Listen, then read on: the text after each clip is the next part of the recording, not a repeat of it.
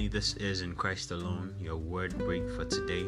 And I trust that we are having a very blessed time learning about the things that should motivate us beyond what is law or what is lawful and what is unlawful. And we've seen that one of the things that should motivate us is the desire or the quest to be fruitful in Christ.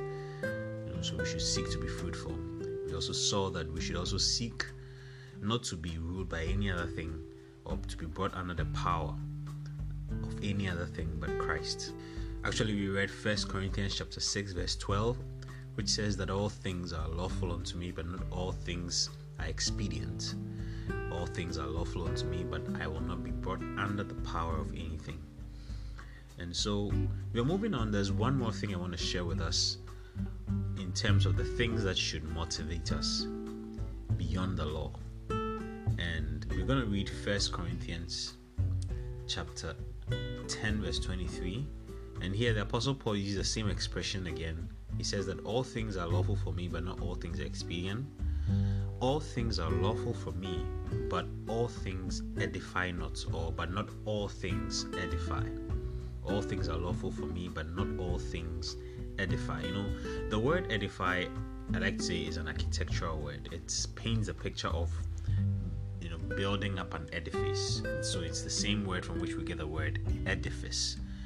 And so we need to understand that when we come into Christ, there's a building up process that's going on.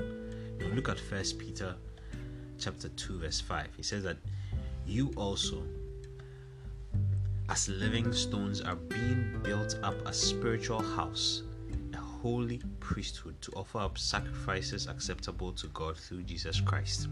So we are being built up as a spiritual house. That's the process that's going on.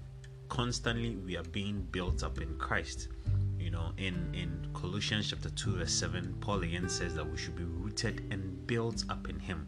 So, whilst we remain in this world as believers, there's a building up process that goes on, there's a maturing process that goes on you know, day in and day out. And it's not everything that edify us. There are things that edify us. There are things that help us be built up more and more. There are things that help us in this maturing process. You know, when a child is born, that child goes through a maturing process. The child is perfectly a human being. That child, although is perfectly a human being, may not be able to do all the human processes that are required, you know, moving from one place to the other, or reproducing, or excreting, or there are different things that a human being is supposed to do. However, a child that is freshly born may not be able to do these things on, unless that child is built up and that child grows to become a full matured person. And it's the same way in Christ. When we come into Christ, we are like newborn babes. The Bible says that, like newborn babes, desire the sincere milk of the word that you may grow thereby. That is the building up process that happens. So, what the scripture we read in 1 Corinthians 10 23 is saying is that it's not everything that contributes to this building up process.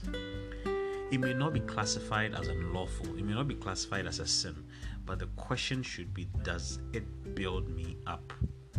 that should be more important to us because we are always undergoing the building up process.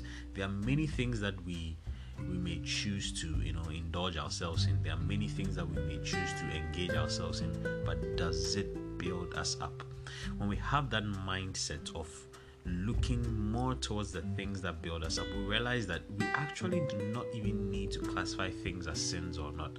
We don't need to look at what is lawful and what is unlawful look at what will build you up. Is it making you more matured in Christ? Is it making you more and more like Christ? Is it making you more and more like Christ? You see, we can only fully live the life God has called us to. We can only fully live to the full potential of what God has called us to when we are built up are we, we are matured in Christ. That's when we live that life full of fruitfulness, that life full of pleasing unto God, that life where we know God more and more every day. And so the building up process must be of concern to us. We must be very concerned about being built up in Christ. And there are things that should we do that impede that building up process or alternatively contribute to that building up process. That's why i say that what is lawful and what is unlawful should not be as much a motivator as what builds us up. And that's the third motivation i want to share with us. What is it that will build you up? That conversation that place you're going that association that thing you're indulging in that activity that thing you're not doing, is it going to build you up? It should be of great concern to build you up in Christ, to make you more and more like Christ. And so I've shared with you through this week three things. Number one, desire to be fruitful. Number two, seek not to allow any other thing to bring you under subjection, except, of course, the power of Christ, the power of the Holy Spirit. And number three, seek what will build you up. I believe this has been a blessing this has edified you. Continue to share with us others and have a wonderful weekend. God bless you.